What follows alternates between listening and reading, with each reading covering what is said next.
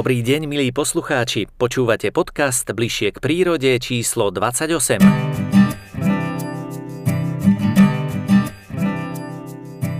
Dnes sa vyberieme do lesa spolu s poľovníckym hospodárom a vábičom zvery, inžinierom Alojzom Kaššákom. Pôsobí v poľovníckom združení Vír pre Čín v okrese Považská Bystrica. Má nesmierne bohaté skúsenosti s vábením zvery a s jeho praktickým využívaním pri love, ale aj na súťažiach. Absolvoval desiatky regionálnych, celoslovenských i európskych súťaží vo vábení zvery a častokrát stál aj na stupni víťazov. V roku 2012 však skončil so súťažným vábením a odvtedy pôsobí ako rozhodca a zároveň sa aktívne venuje propagácii vábenia zvery v rámci lesnej pedagogiky. Počas výstavy Poľovníctvo a príroda 2022 predviedol v Nitre plejádu rozmanitých zvukov. Počúvate podcast Bližšie k prírode. Keď vykopali archeológovia Vestonickú Venušu, tak údajne niekde pri nej vykopali hlinenú píšťalku, na ktorej sa dal vydávať len jeden tón. Bola to s najväčšou pravdepodobnosťou vábnička na jariabka alebo na nejakého iného vtáka. V súčasnosti môžeme toto imitovanie hlasov rozdeliť na viacero častí. Vieme imitovať hlasy zvierat len tak, že ich vieme imitovať a nevieme ich využiť, ale vieme využiť tieto hlasy aj napríklad na to, aby sme prilákali teda to zviera, to, čo som vám povedal. Vieme to využiť pri love, pri pozorovaní. Tieto hlasy vieme deliť do viacerých skupín alebo viacerých tých funkcií, ktoré tie hlasy majú. Tie zvieratá medzi sebou komunikujú pomocou týchto zvukov, napríklad označujú si teritórium pomocou týchto zvukov, iné zvuky vydávajú počas roka, iné vydávajú napríklad v čase ruje. Vieme imitovať zvuky a hlasy koristí, napríklad predátorov, a tým ich prilákať ku sebe, takže ja zvyknem, keď na detských táboroch alebo na nejakých takých prednáškach hovorím s deťmi, tak im zvyknem dávať aj hádanky zvukové. A nemusí to byť aplikované na deti, myslím, že nie všetci ste tu polovníci, tak ja vám budem skrátka aj vám trošku dávať pri tom imitovaní také hádanky, že v podstate aký zvuk imitujem. Vždycky hovorím deťom, že toto je úplne najťažší zvuk, takže skúste mi povedať, že čo imitujem.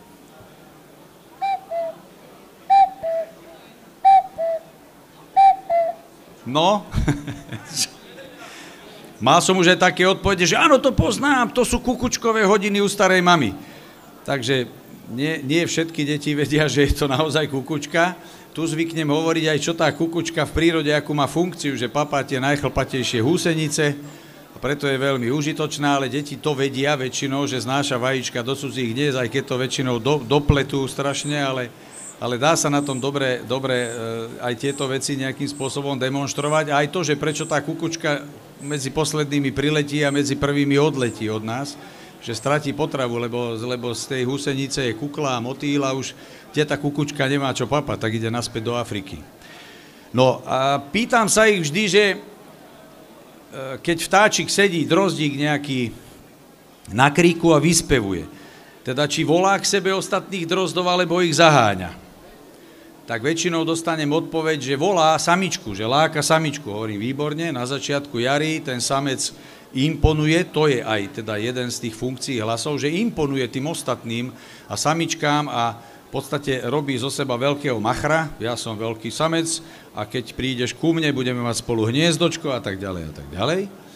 Takže toto je jedna z funkcií hlasov, ale keď už hniezdi ten drozdík, tak zaháňa tých ostatných, hej, označuje si to svoje teritórium. Sedí niekde na anténe, nemusíme ísť do lesa, ale na anténe, na jar, niekde na sídlisku vyspevuje drozd, v meste je ticho a jeho počuť na veľkú vzdialenosť a teda on si tak označí to svoje teritórium. A keď už mám túto vábničku v ruke, tak skúsime ešte jeden hlas.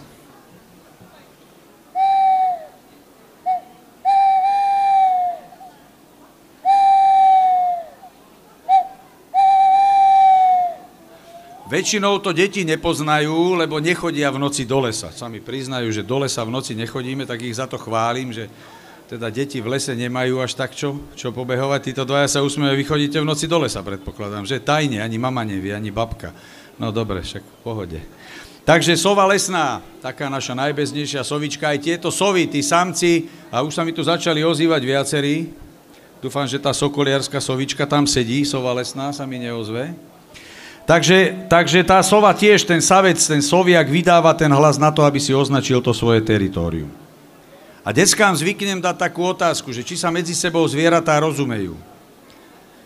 Tak a dám ju aj vám. Kto je za to, že zvieratá sa medzi sebou rozumejú? Ale nie, že kukučka s kukučkou, ale srnec so sojkou. Rozumie si srnec so sojkou? Tam, tak vidím, tak polo áno, polo nie. Ale nie, no. Tie zvieratá si veru rozumejú a zvyknem im hovoriť, že máme takého vtáčika, ktorému polovníci hovoria, že je to taký lesný policajt, sojka škriekavá, ktorá keď zaškrieka, tak všetky zvieratá vedia, že pozor, nebezpečenstvo. Ona má viac škálu, teda väčšiu škálu hlasov. Vie sa aj tak len rozprávať medzi sebou, ale vie aj výstražne škriekať.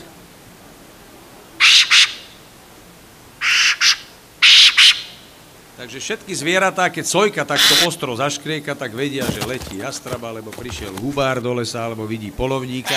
Takže tie zvieratá sa medzi sebou rozumejú. A tá straka má jednu sesternicu, ktorá kráka.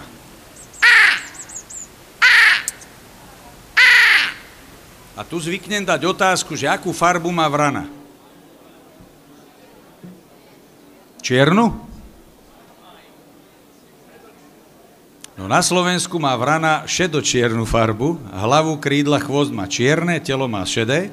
Ale aby som väčšinou viac domotal tie deti, tak poviem, že ale na západ od nás je čistočierna a na východ od nás je takto sfarbená.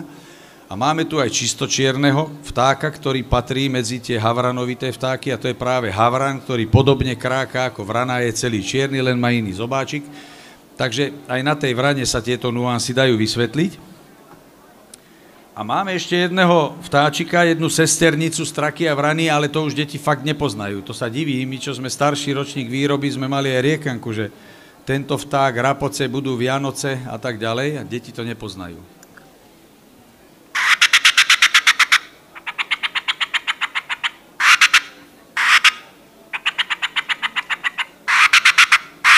Tak ktorý vták rapoce? Ktorý vták rapoce? Rapotačka. Úplne štandardné dieťa, lebo toto je najčastejšia odpoveď. Že rapotačka.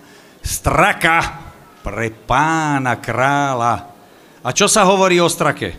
Že je to zlodej. Aj teraz doma chovám jednu straku krotku a nekradne mi nič, takže to je zase asi len nejaká povedačka. Inak môžem vám povedať, že s krotkou, strakou sa dá hrať na naháňačku, na schovávačku, úplne normálne. Tieto tri druhy vtáčikov sú také, že kolega má sojky, ktoré vyzváňajú ako kostolné zvony, štekajú ako jeho psi, nadávajú ako jeho otec, ktorý nadáva svojim vnukom, keď sú leniví a tak ďalej. Papagáj je amatér. Skrátka, tie sojky a straka vrana to isté, krásne vedia imitovať hlasy. A veľakrát, aby sa trošku maškovali, to ste všetci poľovníci ste počuli, tak tá sojka vie krásne imitovať napríklad myšiaka. Hej, myšiaka lesného, všetci ho poznáme, taký najbežnejší dravec, ktorý väčšinou krúži na oblohe, najpočetnejší, takže sojka vie krásne tohto myšiaka imitovať. A my tiež vieme imitovať tieto dravce.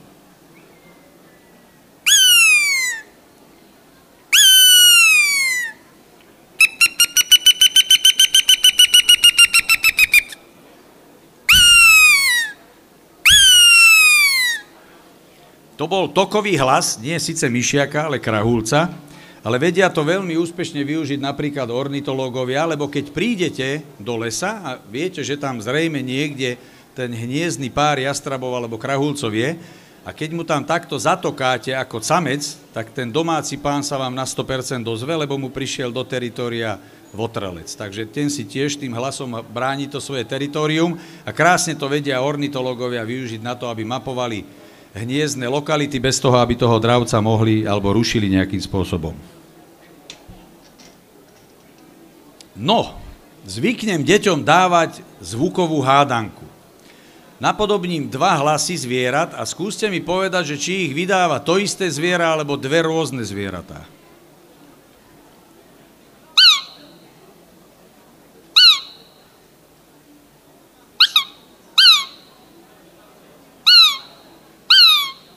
To bol prvý zvuk, prvý hlas. Bau! Bau! Bau! Bau! Bau! Bau! Bau! Bau! Bau! Bau! Bau! Bau! Bau! Bau! No, takže bolo to jedno či dve rôzne zvieratá.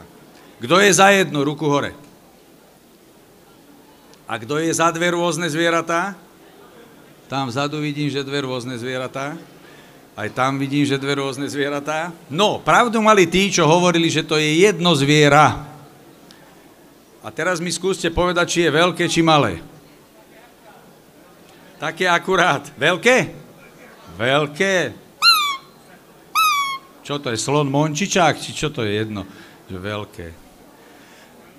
Tu zvyknem vždycky hovoriť ešte potom, vysvetliť, že srnec nie je mladý jeleň a tak ďalej, lebo to je taký bežný názor a srna je manželka jelenia a manželka barana je baranica a hada hadica a kraba krabica. Takže to sú také bežné detské odpovede. Ale toto je srnčia zver. Srnčia zver v čase ruje, teraz nám ruja skončila, tento rok bola veľmi intenzívna. Tá srnčia zver je taká najznámejšia, pretože sa vyskytuje od lužných lesov po hornú hranicu lesa, takže v podstate každý aj laik sa s ňou môže stretnúť, ale už málo kto vie, aké zvuky vydáva, takže to prvé to pískanie, to bol hras rujnej srny, ktorá k sebe volá toho ženícha. Vedia medzi sebou to srnčia zver aj komunikovať.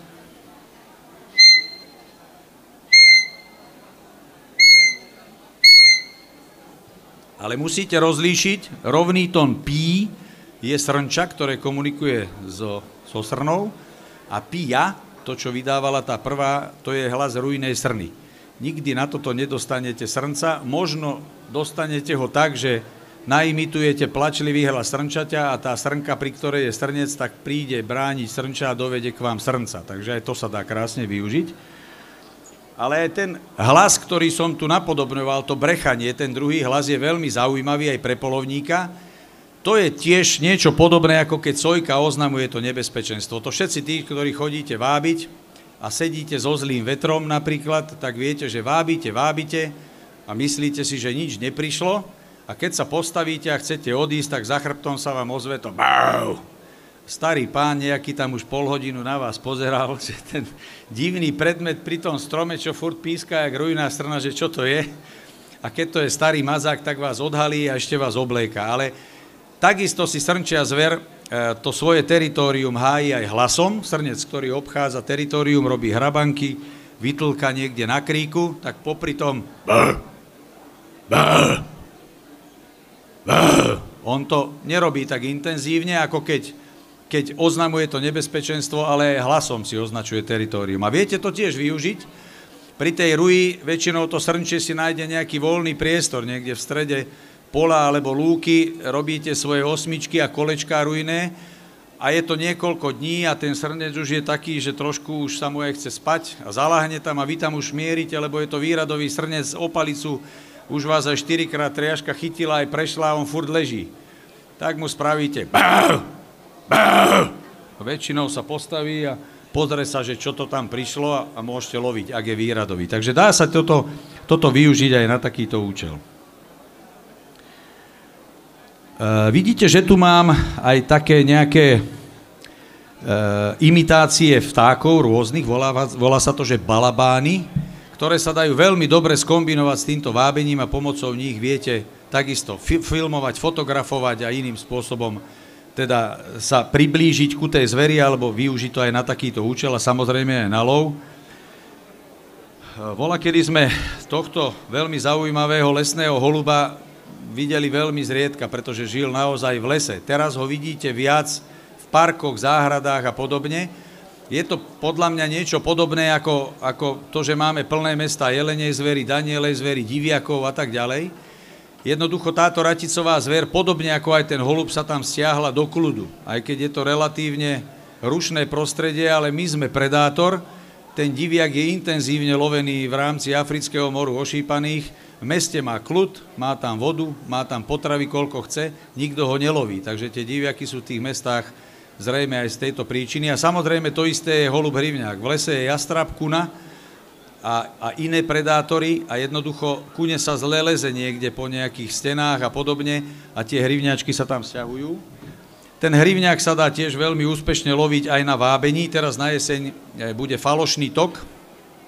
Keď sa zmení alebo vyrovnáva ten deň-noc, tak tá hypofýza začne zase produkovať hormón, ktorý hovorí, že mám sa ozývať, tak ako na jar, tak sa to dá jednoducho aj pri týchto hrivňákoch aplikovať, ale treba vedieť zase, čo ten hrivňák rozpráva.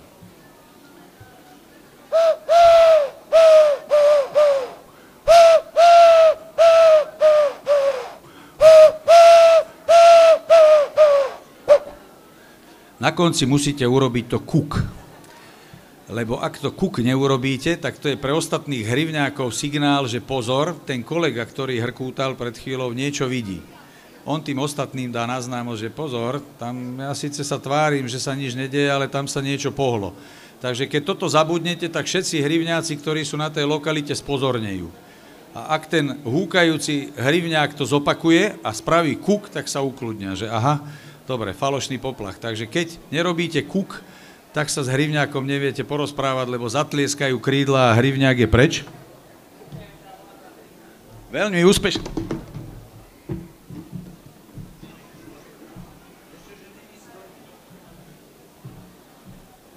Ešte, že ten holúbok není sklený.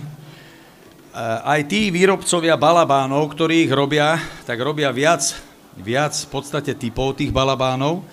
Tieto balabány sa dajú rozmiestniť niekde na strnisko, kde tie hrivňáky prilietajú za potravou, niekde na slnečnicu a podobne, ale musíte ich mať viac typov. Nemôžete mať len strážcu, alebo len zobajúceho, ale sú aj letiaci hrivňáci a tak ďalej. Keď vidíte v meste ísť dvoch holubov, tak nikdy to není tak, že obidvaja zobú. Ešte tie mestské potvory, ešte ako tak, ale títo hrivňáci vždycky je jeden na stráži, takže keď si rozkladáte balabány, tak vždy tam musíte mať minimálne jedného strážcu.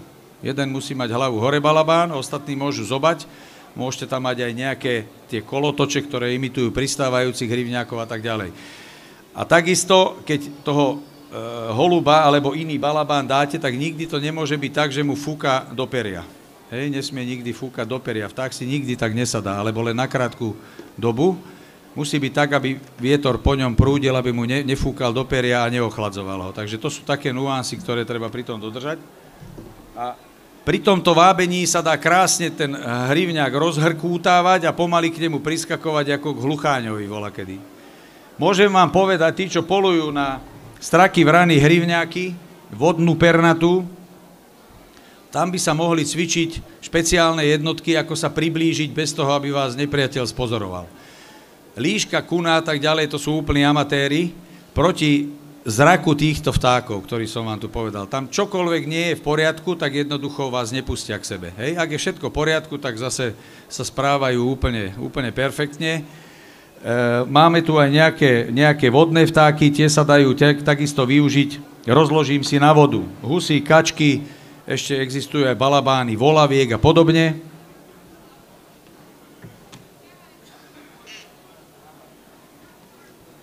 Takisto to môžem podporiť tým, že teda imitujem kľudové hlasy. Hej, viem si kačičku urobiť takto. Alebo...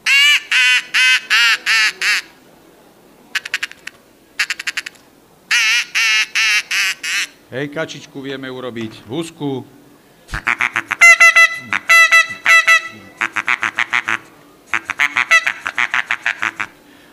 Takže upozorňujem na to, že sú to veľmi opatrné vtáky, nič tam netreba podceniť, nič netreba prehnať, ale prídem na kraj vody, vtáky odletia, rozmiestním balabány, robím kľudové hlasy a oveľa rýchlejšie tam tie vtáky prídu naspäť a sadnú si tam a tak ďalej. A môžeme filmovať, fotografovať alebo loviť. Teda to sú tieto záležitosti. Vidíte, že tu mám takéhoto umelohmotného víra. V minulosti naši dedovia, otcovia polovali na tzv. Vírovke, bolo to veľmi obľúbené, postupne to bolo ale zakázané, pretože okrem tých krkavcovitých vtákov tam padlo aj veľa chránených dravcov.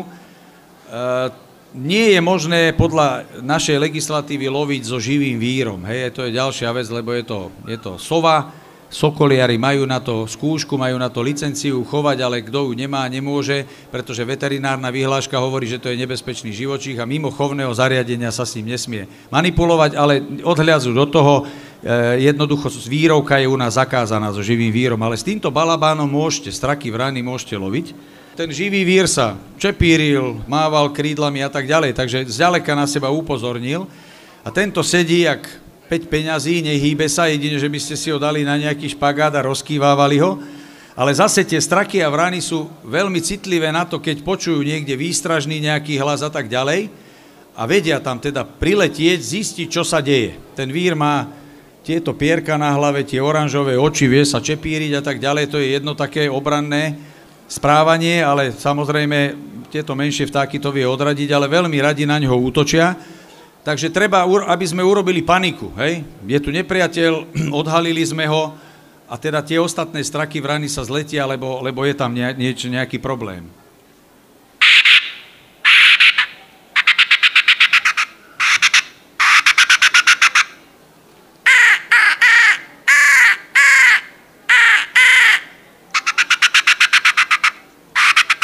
Teda robím tam krdel predátorov, ktoré výstražne sa ozývajú a lákajú tie ostatné predátory, aby tam prileteli a jednoducho nejakým spôsobom toho víra napadli a my môžeme niektoré odloviť. Niekedy sa o tom hovorí, že nemali by sme tieto straky, vrany a neviem čo loviť, ale keď kto videl, dajme tomu straku, niekde v parku, ako ide od vrcholca stromu, alebo kríku a takto to všetko prejde a nezostane tam ani húsenica, ani vajíčko v hniezde, ani nič, tak skrátka je potrebné regulovať ich stavy, lebo je ich naozaj veľa. Dokonca si trúfnú, tie veľké krkavce a tak ďalej, si trúfnú na hniezdo orla skalného, vzácnych sokolov, obsádzajú hniezdne búdky sokolom rárohom a tak ďalej. Takže tá regulácia je potrebná. Nie je to až také atraktívne. V minulosti v podstate každý poľovník, hlavne na dolniakoch, sa tomuto venoval intenzívne, teraz je to už také trošku okrajové. Vieme ale imitovať a lákať a nejakým spôsobom sa rozprávať aj s predátormi. Je treba v prírode regulovať líšku, kuny. Jednoducho dá sa to veľmi jednoduchým spôsobom. Zase vieme využiť tú teritorialitu. Hej, vieme v teritóriu toho lišiaka, ktorý si myslí, že je tam pánom, mu urobiť iného lišiaka v čase toho párenia líšok koncom zimy, začiatkom jary.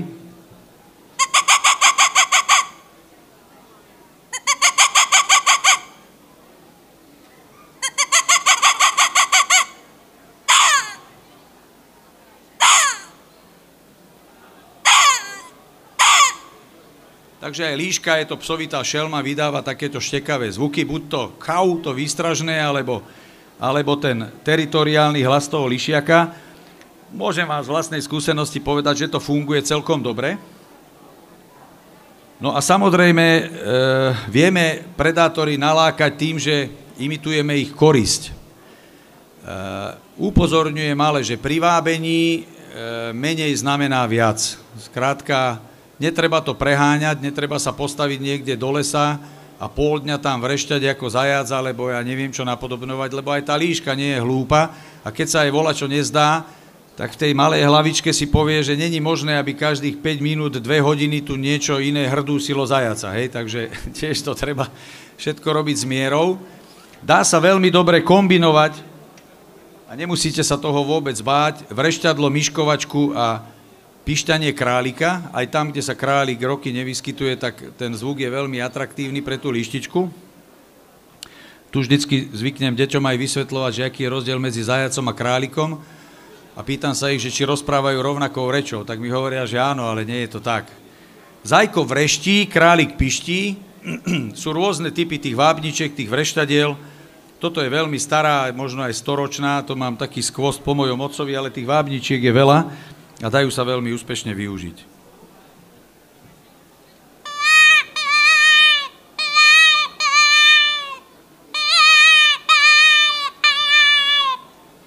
Treba ísť na konci s hlasom trošku dolu, akože ten zajko už má toho dosť. Treba to mať napočúvané. Aj na súťažiach vo vábení, za 2 týždne vo Svetom Antone máme majstrovstva Slovenska v imitovaní hlasov jelenej zveri a aj tejto ostatnej, tak aj toto je jedna zo súťažných disciplín. A niekedy sa mi vlasy dúbkom stávajú v toho, čo tam počujeme, a aj chodím trošku školiť aj tu stredoškolákov, lesníkov, vysokoškolákov, a keď sa ich pýtam, či už počuli zajaca, väčšina mi povie, že nie. A to je veľký problém. Volakedy na Dolniakoch, tí, čo ste dolniaci, každý víkend kruhovka, postrielaný zajac, pes ho aportoval a tak ďalej. Takže na sokoliarské stretnutie prídete, tam keď jastrab chytí zajaca, tak si trošku zavreští. Takže treba to napočúvať. Musí to mať svoj rytmus, musí to mať svoju intenzitu a tak ďalej. Nemôže to byť len taký nejaký hlas, aby som nejako vrieskal. Tá líška je na to veľmi citlivá. Keď to preháňate a nemá to to, čo má mať, tak tá líška síce sa priblíži, volade sa posadí a na 500 metrov sa díva aj hodinu a vás už tam poráža z toho celého a tá líška bližšie nejde. Ak je to tak, nemusí to byť len tým, že zlevábite, ale líšky sú opatrné, môže mať zlú skúsenosť. Ak sú priaznivé podmienky na počutie, že není nejaký silný vietor, alebo tam nie je nejaká cesta, ktorá tam hučí a tak ďalej, viete zamíškovať, dá sa to nakombinovať. Aj vrešťadlo s míškovačkou. Hej, zdá sa, že to je strašne slabúčký zvuk, ale podobne ako máme ultrazvukové píšťalky na psíkov, tak líška toto počuje na niekoľko 100 metrov. Niekedy aj mladé líšky, líšťatá, ktoré toto je príliš taký agresívny zvuk na nich, tak to nereagujú na to, alebo sa boja a na toto teda veľmi dobre zareagujú. Ešte využijem. Firma Hubertus vyvinula tzv. Turbomyškovačku, alebo aj tento typ vtáčik, takže dá sa aj zaimitovať týmto, alebo, hej, je to akože turbomyš, hej, len je to preto, že máme hlučnú krajinu, tam furt niečo je počuť a na niekoľko 100 metrov toto myškovanie není počuť, ale predstavte si, že reaguje tá líška aj na toto, alebo robíte vtáčika. To všetci poznáte, v máji, júni malinké drozdíky s takým 5 cm chvostikom, keď vám zo žihlavy vyletí, tak sa takto ozve. Je to veľmi dobré na čerstvo vyvedené, osamostatnené líšťatá.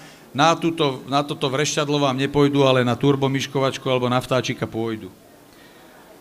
No a samozrejme dá sa to kombinovať ešte aj s králikom.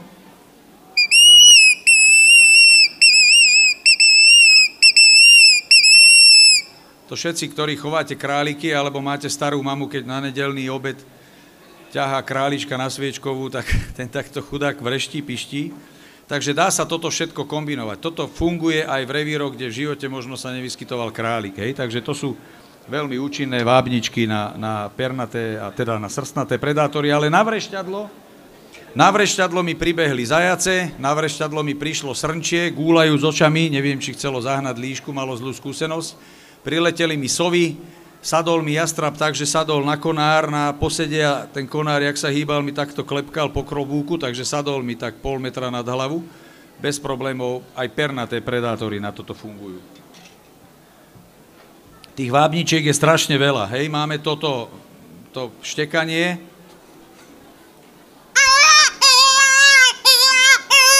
Dá sa to kombinovať, takisto. Plus táto univerzálna vábnička, ktorá takisto... Musel by som mu trošku doladiť, dá sa to zjemniť, takže dá sa aj na tejto... Je tých vábničiek nepreberné množstvo, tak si len treba dobre vybrať. Hovorili sme o Africkom more ošípaných. Máme obrovské lány. My sa stále tržíme s poľnohospodármi a tvrdíme, že aj oni musia urobiť niečo preto, aby sme vedeli znížiť tie početné stavy raticovej zvery. A ktorí ste z regiónov... juhozápad Slovenska, obrovské lány, kukurice, ja neviem, slnečnice, tam, keď tá zver vojde, tak odtiaľ nedostanete. Práve aj v Maďarsku, Nemecku vymysleli túto vábničku na diviačiu zver. Zase tam treba využiť tú teritorialitu, alebo v čase chrutia vie na to prísť aj kanec, ktorý hľadá teda čriedu, v ktorej je rujná diviačica. A vieme, keď imitujeme votrelcov, že do domáceho teritória diviakov vošli votrelci, tak väčšinou z tej čriedy aspoň jeden sa ide postaviť a ide sa pozrieť, čo sa to tam deje a chce ho zahnať a my môžeme úspešne loviť. Takže dá sa diviak aj pomocou vábničky prilákať.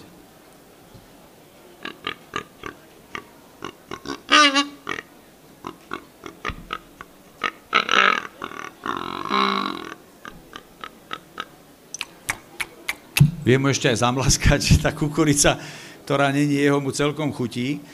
Takže vyzerá to možno úsmevne, ale táto vábnička sa dá veľmi dobre využiť. Čo ja viem, že mám čriedu zalahnutú niekde v húštine, s dobrým vetrom sa postavím a skúšam ich odtiaľ vyťahnuť. Tie vábničky nie, takže zarevem, zatrúbim, zapištím a teraz už len čakám, čo príde a zariadujem si kamión na odvoz. Hej, to je, musíte byť v pravý čas na pravom mieste a musí všetko fungovať.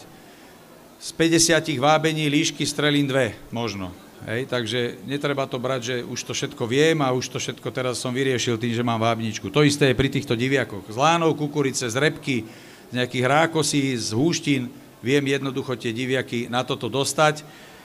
V podstate celoročne, ale v čase chrutia je to úspešné, aj mladší kanci a tak ďalej, tí, čo sa túľajú, vedia prísť. Vidíte, že tie vábničky sú najrôznejšieho materiálu, kovové, plastové, gumené, drevené. Viem ale využiť aj takýto materiál, ktorý nájdem, samozrejme nesmie byť ten nájomník vnútri, už musí byť vysťahovaný. Dúfam, že sa mi to podarí, lebo keď tá ulita je vlhká, tak to nefunguje, musí byť suchučka, ale dúfam, že to pôjde. Viem si ju chytiť a viem nejaké zvuky vtákov na tom imitovať.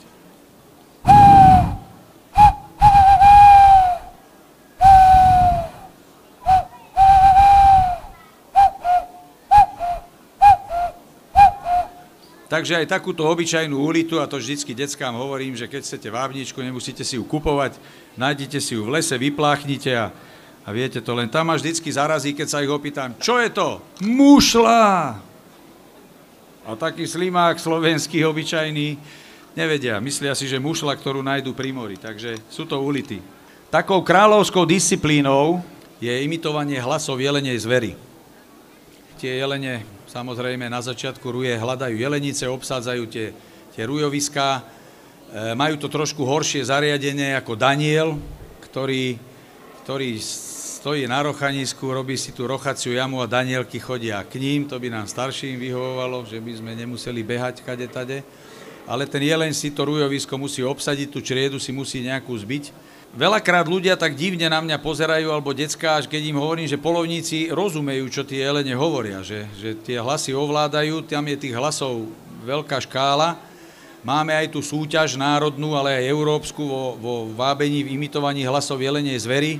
Vieme napodobniť jelenia starého, mladého, samozrejme, ktorý hľadá čriedu jeleníc, alebo teda zbíja si tú čriedu, hľadajúci jeleň. Jelen, ktorý už tú čriedu ovládol, jelen, ktorý sa vyhráža súperovi, ktorý len zaháňa bočného jelenia, ktorý nejakým spôsobom výzvu do súboja, po súboji je iný nuans, iný hlas. Samozrejme aj ten hlas výstražný jelenice alebo jelenia. No a samozrejme aj rujná jelenica je veľmi atraktívna a sú na to aj vábničky, dá sa to robiť aj ústami. Zase máme najrôznejšie nástroje, toto je plastový faulháber, vrele doporučujem, utiahne to aj človek so slabším pajšlíkom, dá sa tu dobre na tom rezonovať, toto už je trošku iná disciplína, hej, mušla tritonka, existujú tam niekde vo vitríne Slovenskej poľovníckej komory je veľký voľský roh, ktorý sa takisto dá využiť. Tieto veľké nástroje sú nepraktické, možno pre poľovníckeho sprievodca, áno, ktorý neloví, ale teda len zabezpečuje to vábenie, to oboznanie toho jelenia pre hostia a môže manipulovať ďalekohľadom a týmto, ale keď máte pušku, ďalekohľad, ruksak a ešte vábec, ktorý navyše je takýto, že klepnete s ním a zvoní to neprirodzene, tak je to veľký problém, takže doporučujem naozaj tieto vápce, ktoré sú ľahko dostupné a dá sa na tom imitovať všetko možné. Takže taká základná disciplína alebo hlas, ktorý by každý jeleniar mal ovládať, je hľadajúci jeleň. Ideálne mladý hľadajúci jeleň.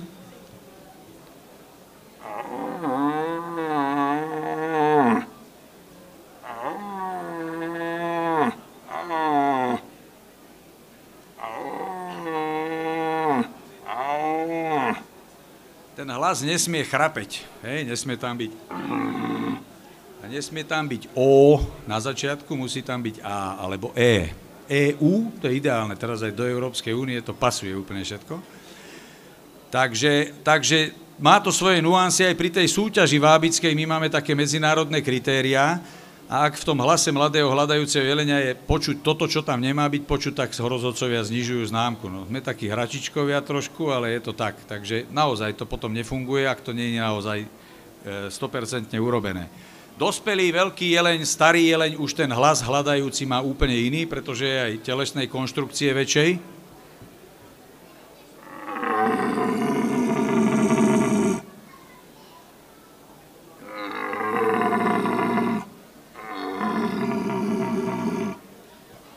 Ten hľadajúci jeleň ide, kráča, nosom overuje stopy, zastaví sa, počúva, či sa mu nejaký jeleň už neozve, ktorý má jelenice a tak ďalej, tak je to pomalý, monotónny hlas. Ten jeleň skrátka sa ešte len na začiatku tej ruje rozbieha, samozrejme tie mladé jelene, aj keď už v priebehu ruje vedia prekvapiť, že už máte naštechrované, že ide jelenisko ako stodola a vyjde taký šestoráčik zlaknutý a má hlas ako siréna, lebo už je vyručaný, ale väčšinou to funguje, že ten mladý jeleň sa tým hlasom prezradí, že naozaj som mladý.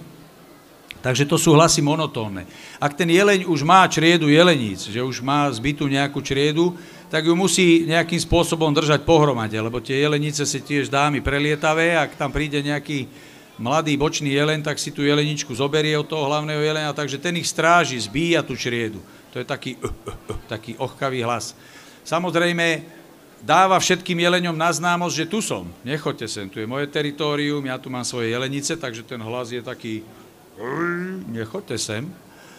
Ak je všetko v poriadku, nemá veľa bočných jeleňov, jelenice sa pasú alebo sú zaláhnuté, tak ručí len tak z povinnosti, aby dalo sebe vedieť. Ak tam príde mladý jeleň, ihličiak veľakrát alebo nejaký šestoráčik, tak ho zaženie, takže tých nuansov je tam oveľa viac. Také základne tie 4. Zbíjanie čriedy, odbíjanie bočného jelenia, ale nesmie to byť vyhrážanie, pokojné mrmlanie a také výbojné ručanie, to všetko musí odznieť v tejto disciplíne, ak súťažíme.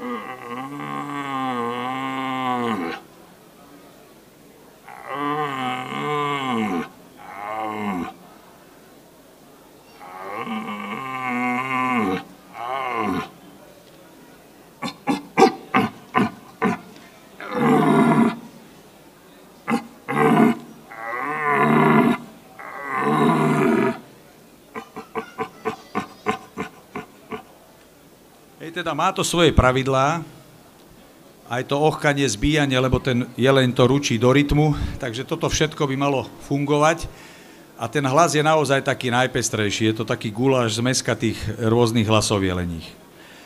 Ak ten jeleň má rovnocenného súpera, alebo tie jelene majú síce veľké parohy, samozrejme, ale ich využívajú alebo snažia sa ich čo najmenej využiť pri súbojoch, lebo ten jeleň sa môže pritom zraniť a nemá možnosť sa ísť dať niekde ošetriť veterinárovi a môže to byť pre ňo fatálne, tak tie jelene sa snažia jeden druhého hlasom zahnať, imponovať. Hej? Tak ako keď vidíte, že sa mačka najezí pred psom, aby ho nechňapol, tak aj ten jeleň, aj dva jelene pred súbojom chodia tak paralelne vedľa seba, gúľajú očami, škrípu zubami a robia, nastavujú bok, aby boli čo najväčší a ak to nepomôže, tak sa zrazia a už sa mlátia. Ale väčšinou stačí, aby sa jeden druhému vyhrážali a podľa toho ten druhý jeleň vyhodnotí, že ten je silnejší, tak dá mu pokoj.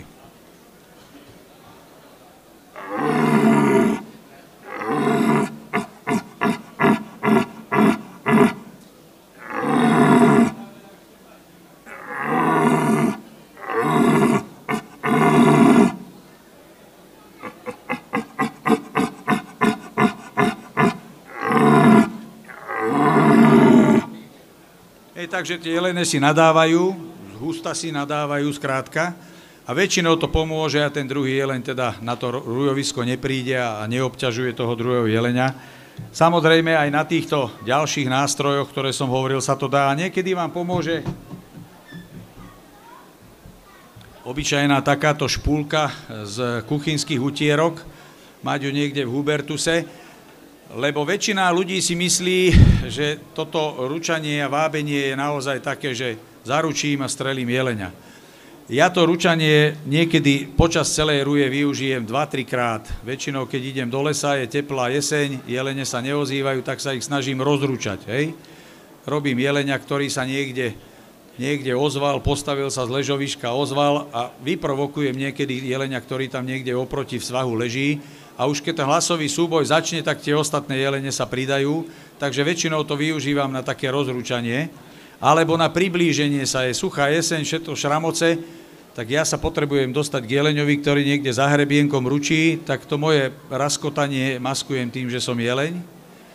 Ale väčšinou to využije človek na to, že mu prechádza nejakou žrdovinou jeleň, zdá sa mi, že je lovný a teraz mám tam nejakú uličku, do ktorej viem streliť a jeleň furt kráča. Hej, tak stačí mu na rukách alebo na tej jednoducho papierovej trúbelke mu urobiť nejaký hlas. Nemusí to byť úplne tip-top, ten jeleň minimálne zareaguje tak, že príde do tej uličky, nastaví vám bok a pozrie sa, že čo sa to tam ozvalo. Samozrejme, keby ste zakašľali alebo zahvízdali, tak to nemusí dobre dopadnúť, ale ak mu spravím iného jelenia, tak to celkom dobre funguje. Ale samozrejme sú jelene také, že vám pribehnú ako mladý srnec na pískanie.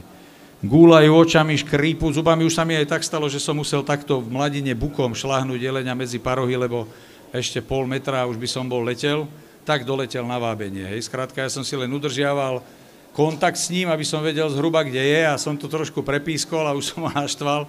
Tak som len videl, jak sa celá mladina hýbe a som ho takto šlahol tým bukom, tak mu skoro oči vypadli. Neviem, kto sa viac zlakol, či on, alebo ja. Takže jednoducho tieto imitácie tých hlasov sa dajú najrôznejším spôsobom využiť. Tieto všetky vábničky sú v podstate hudobné nástroje.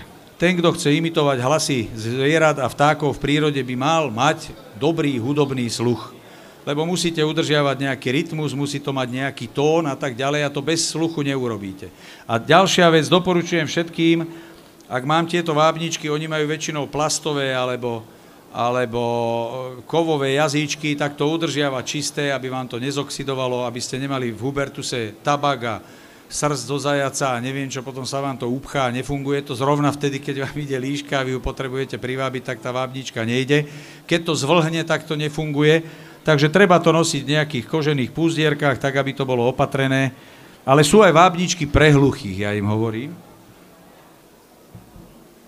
Hej, toto botolo.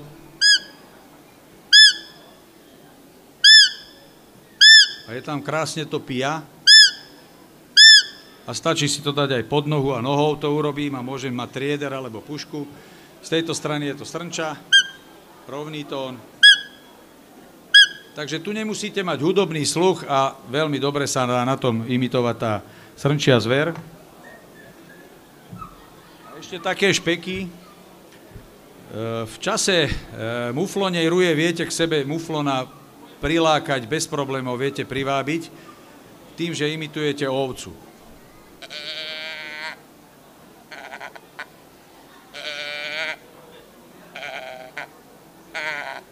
Moja manželka strelila asi pred 2 rokmi počas muflonej ruje barana, ktorý nám chodil po horizonte, po lúke.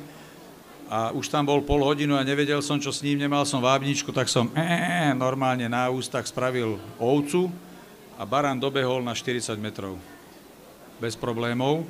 To isté, hovorí sa, že sa nedá prilákať Daniel.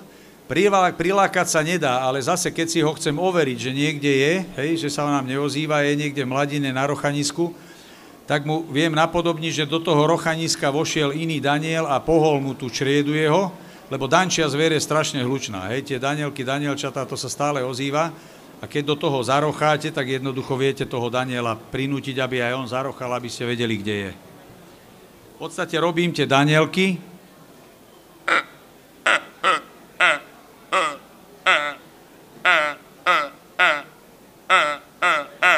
Urobíte, že pohol tú čriedu, že tam vošiel.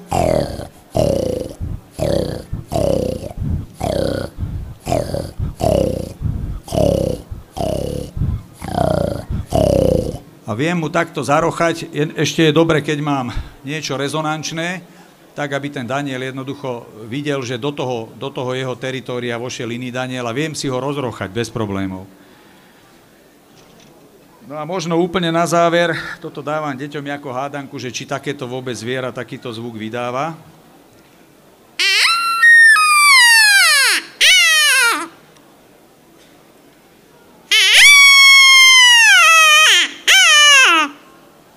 No je to zviera, alebo čo je to? Väčšinou dostaneme odpoveď, že nenamastené vráta. Tí, ktorí ste možno boli v Čechách, toto zviera žije vo voľnej prírode, u nás, chvála Bohu, nie. Sú to ázijské jelene. Aj americký jeleň vapiti, alebo altajský marál, tie obrovitánske jelene, nerúčia, ale takto píšťa. Toto je jeleň Sika, ktorý je v západných Čechách, ale aj tu na Morave, vo vojenskom priestore, je vo voľnej prírode, kríži sa s európskym jeleňom. Jemu hovoria Češi, že malý samuraj, on je taký 60-kilový jeleň, ale dokáže na ruchanisku a na rujovisku spraviť poriadok s Európákmi a pári sa úplne normálne s laňami a už tam s tým majú veľký problém. A takýmto spôsobom sa dá, ten veľmi dobre na toto reaguje, krásne na toto pišťanie jeho vie prísť, takže toto veľmi, veľmi intenzívne využívajú českí nimródi, ktorí polujú na jelenia siku. A informácia o podobe hlasu jelenia siku, ktorý pochádza z Japonska, bola poslednou v dnešnom podcaste Bližšie k prírode číslo 28. Sprevádzal vás hlasmi rôznych druhov zverí a vtákov inžinier Alojz Kaššák, poľovnícky hospodár a vábič zveri. Jeho prednášku o vábení zveri sme zaznamenali počas výstavy Poľovníctvo a príroda v Nitre v roku 2022, a to konkrétne naši zvukári Miro Majtán a Martin Kučmín. Od mikrofónu sa s vami lúči Ľubo Kľúčik. Ďakujem vám za pozornosť a buďte s nami, pretože s nami budete bližšie k prírode.